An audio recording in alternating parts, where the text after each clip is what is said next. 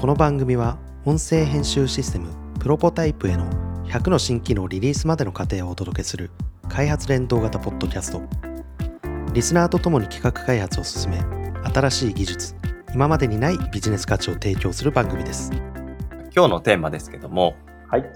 炎上した案件。そうなんですね。お恥ずかしい。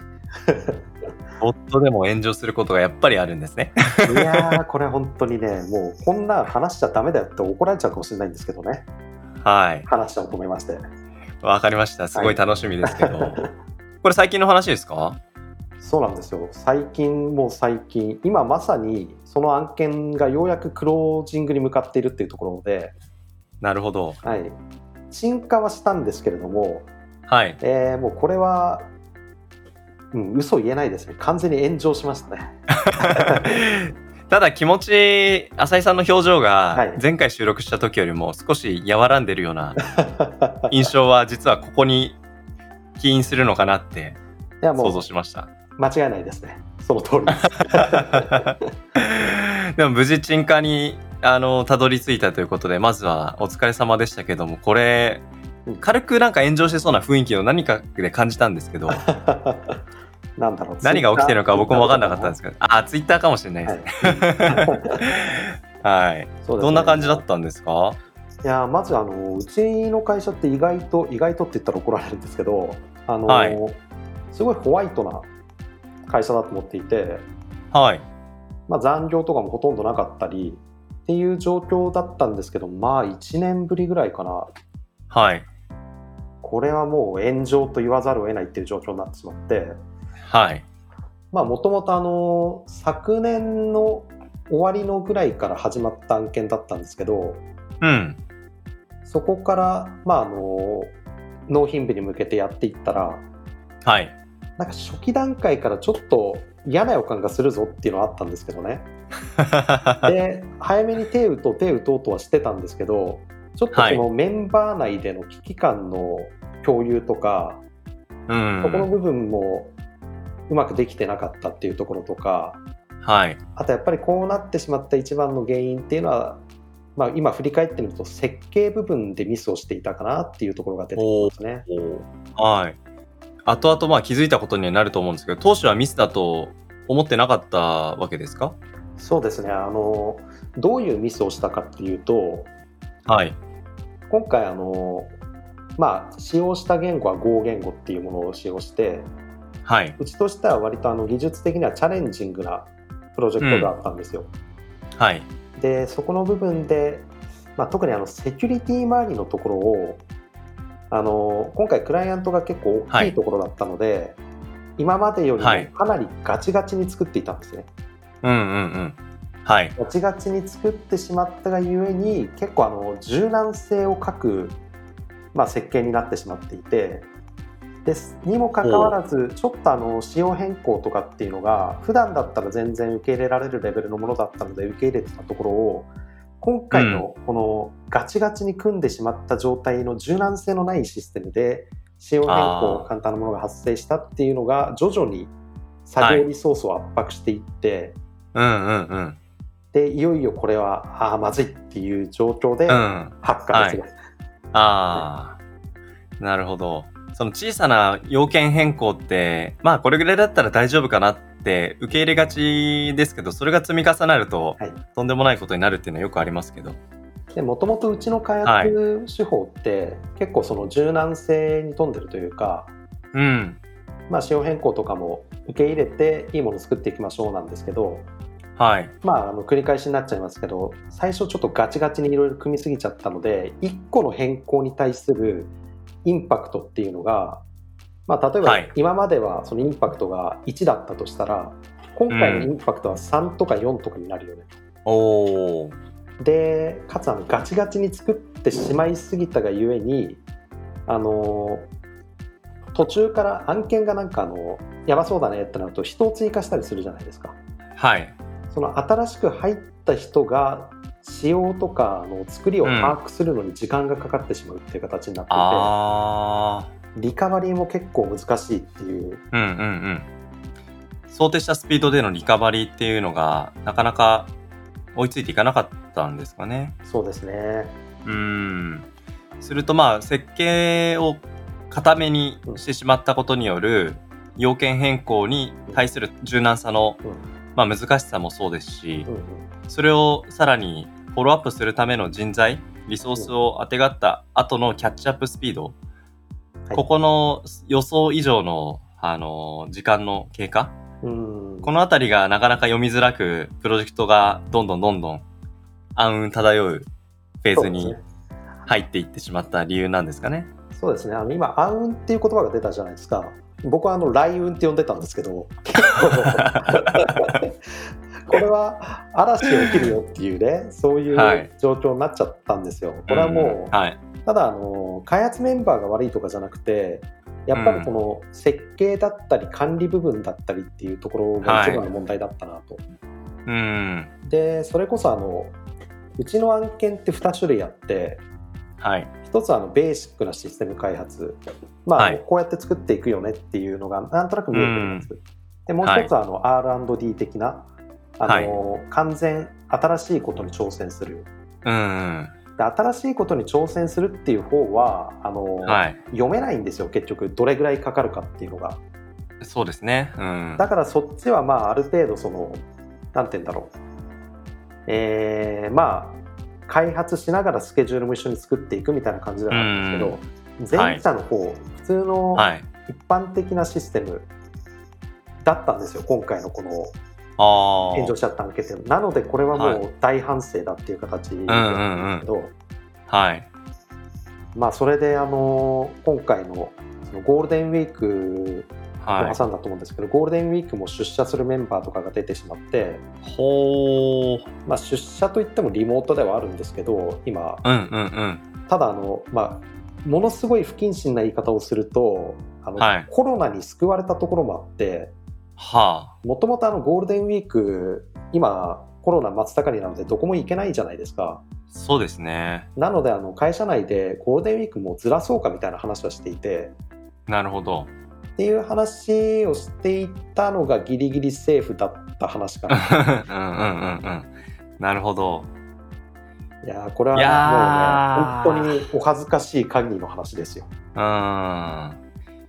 そうですね。そのベーシックな、うんまあ開発と言いながら、はいただ、その、ガチガチにセキュリティを組んだ上での設計をする。ここについてはうん、割とチャレンジングな設計だったんですかね。あとは採用技術ですね。そのさっきあ合言語って言いましたけど、はい。まあ、合言語をこの規模のプロジェクトで実践投入っていうところも、まあ、初のところであったので、もちろんあのそれによるメリットもあるんですけど、うんうんうん。まあ、その辺を最初に判断してのはい。採用技術だったんですけど、そこの部分も、まあ、見積もりとか、えー検討が今もうこういう状況になってしまったので甘かったと言わざるを得ませんし、うんうん。あとはその要件に対してのその設計使用設計ですね。の部分ももうちょっとそこを重点的に時間かけてやってはい。であのアジャイルかウォーターフォールかみたいな話じゃないんですけどはい。どちらにしろその仕様を明確に細かく出すっていうところがやっぱり今回のプロジェクトだとはい少し。弱かったかなっていう反省うはありますね。ん。うん。まあ、仕様を先に洗い出しをしていれば、うん手戻りっていう、あの、逆のベクトルを発生をね、抑制するってことはできますけど、一方で、スケジュールが決まってる中で、うん。使用要件定義にかけられる時間って限られてるじゃないですか。いつそうですね。いつまでに着手しないと、うん。あの、もう開発自体が間に合わない。うんうんうん。そこのジレンマの中で、どこまで、その、仕様の中で議論うん。して、で、どこからどこまでを、そのアジャイルの中で、追加要件の中で、まあ、汲み取っていくのか。うんうんうん。なんかここっていうのは、どんなプロジェクトやっていても、まあ、正解はなかなかないな、とは思うんですけどね。そうですね。あとはあのやっていく中でやることが増えてしまうっていう結構これはあのやりがちなミスではあるんですけど、はい。まあ、例えばですけどさすがにこのレベルのことはやってないですけどあのまあ、お問い合わせフォームだったりユーザー登録フォームがあったとするじゃないですか。はい。はい。で名前と振り仮名とえーうん電話番号を登録しましょうと。はい。でやっていく中であここは文字数制限かけなきゃダメだよねとかああ、はいはいはい。でも最初の洗い出しのタイミングではその3つを登録できていれば OK みたいなはいはいはいはい。うんで細かいそういうのが洗い出しきれてなかったりすると、うん。うん。やっぱり工数も加算できちゃうので、っていうはい。のがいろいろとうん今回のやつは発生しちゃったって感じですね。うん。なるほど。まあ、そういうのも総じて全部その設計段階のミスって言ったのはそういう意味です。うん。はいはいはいはい。なるほど。いやー、でも、ゴールデンウィークでね、なんとか、あのー少しうん、光が、雷雲の雷が止んで、そうですね。柔雨も止んで日差しがちょっと。うん、見えてきたのであればすごくいいですけども。でも、なんでしょうね。やっぱこういう経験っていうのが、やっぱチーム組織を強くすることもあれば、まあお客さんに対してのリレーションのところでね、いろいろ心配かけながらもやっぱやりきったっていうところに対して、うん。あのーお客さんも最終的には満足してもらったりとか、あとはその難しい時期を、なんとかやっぱり最後までやりきったっていう会社としてのドットに対する、まうんあ、評価とか、まあいろいろついてくるところも、あのー炎上の一方でね、うん、あるとは思うんですけども、浅井さんだの中で今回のプロジェクト振り返ってというかまだ進化段階なのでね、引き続き ongoing だと思うんですけど、うん。なんか今後につながっていきそうな、はい。なんか学びうんうん。それは技術的なチャレンジもしかり、プロジェクト管理的なしところもしかり、うんうん。なんかいろんな視点で振り返るところって、ただ終わりなんじゃないかなと思うんですけど、印象的なところってなんかあります？例えば、まあ、あの仕組みの部分で言ったらそれはあの、はいい、ろいろとあるわけなんですよ。例えばあのこの技術を採用するべきプロジェクトはこういうものだったねとかあデータベース一つで言っても、えーここは何が良かったんだろうデータ層が良かったのか、まあ、SQL が良かったのかとかいろいろあるんですけど、はい。まあ、そういう知見っていうのはもちろんあるんですけどそれとは別にあのメンバーの適性がちょっと見えたっていうところが結構大きいです。ははははは。例えば向き不向きそうですねあのプロジェクトの後半今お客さんとのやり取りの部分っていうところで、うん、今まではあの完全にうちの会社では技術周りのところを中心でやって、まあ、あのお客さんとの打ち合わせとかあまり出てないメンバーもいたんですけどうん。今あのお客さんとのやり取りはそのやってなかったメンバーが中心でやっていて。でそのメンバーを今見てみるとすごいあの一個一個丁寧に答えて、であの技術を分かりやすく説明するっていうところもああれうん得意だったんだっていうのが見えたり、へえ。はいはいはいはい。まあ、逆にあの課題的なところももちろん見えてくるわけですよ。あのうん。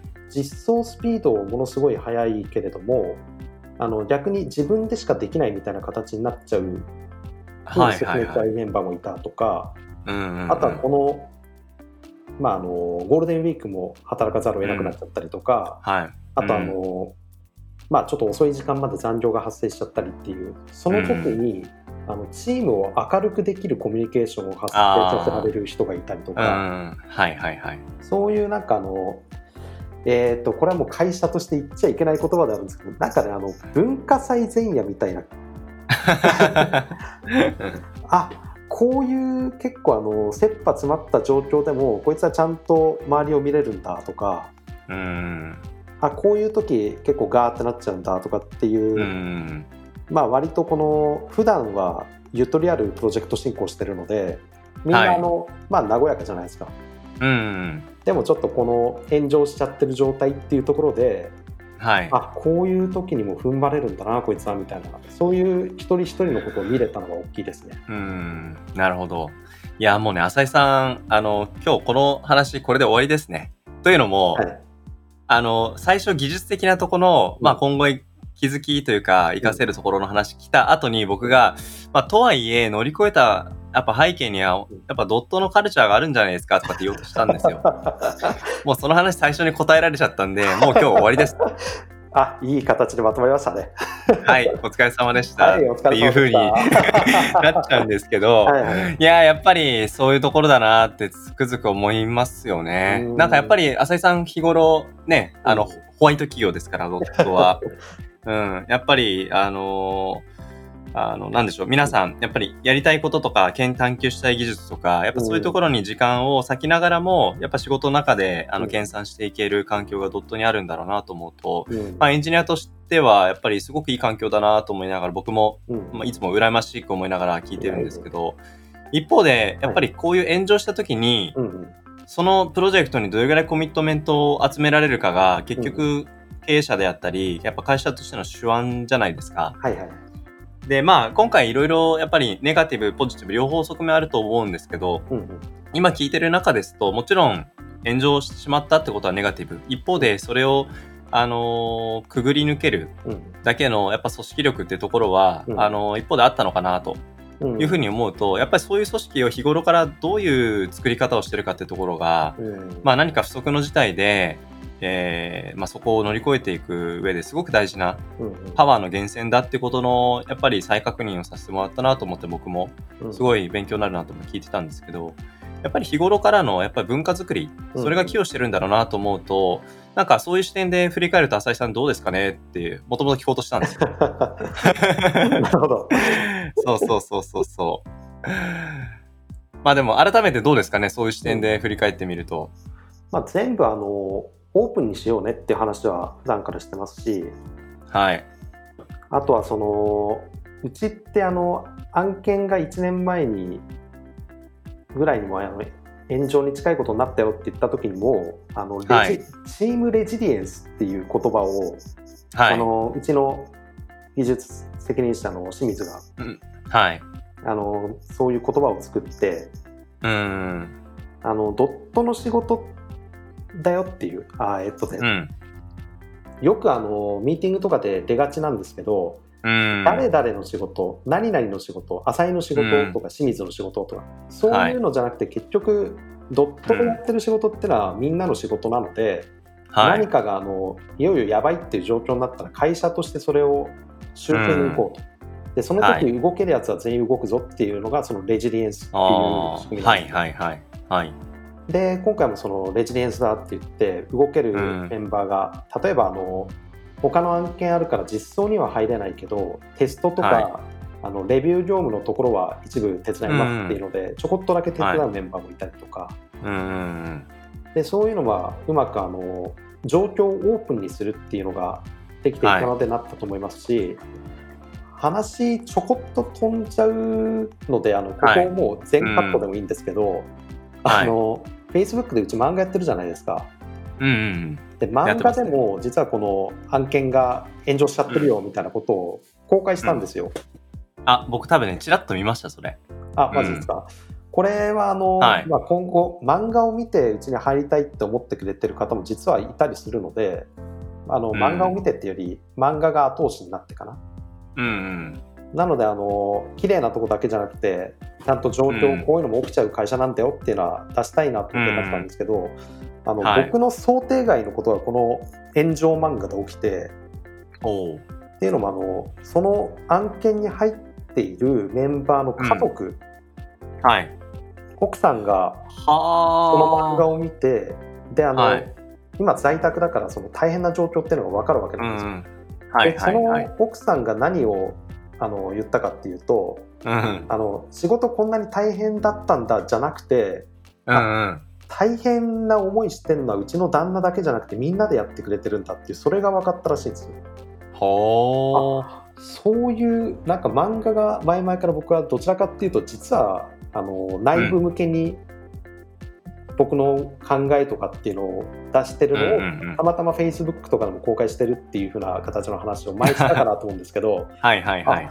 その会社のメンバーの家族に対してもそういうメッセージを届けられるんだっていう風に思ったのはなそうこの炎上案件の炎上案件の漫画で、あはいなんかぐるっと回ってあそんなこともあるんだなっていうのを知れたのは意外と大きいかもしれないですね。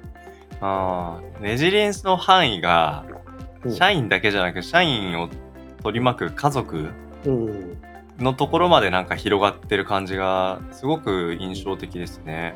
そうですねやっぱりうん。今ねリモートワーク中心なのでうん。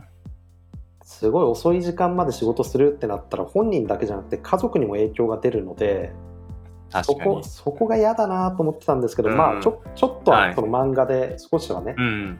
うん。まあ本当に少しでしょうけど、まあうんもっとふわっと柔らかくなれたんだったらよかったなと思います。はい。なるほど。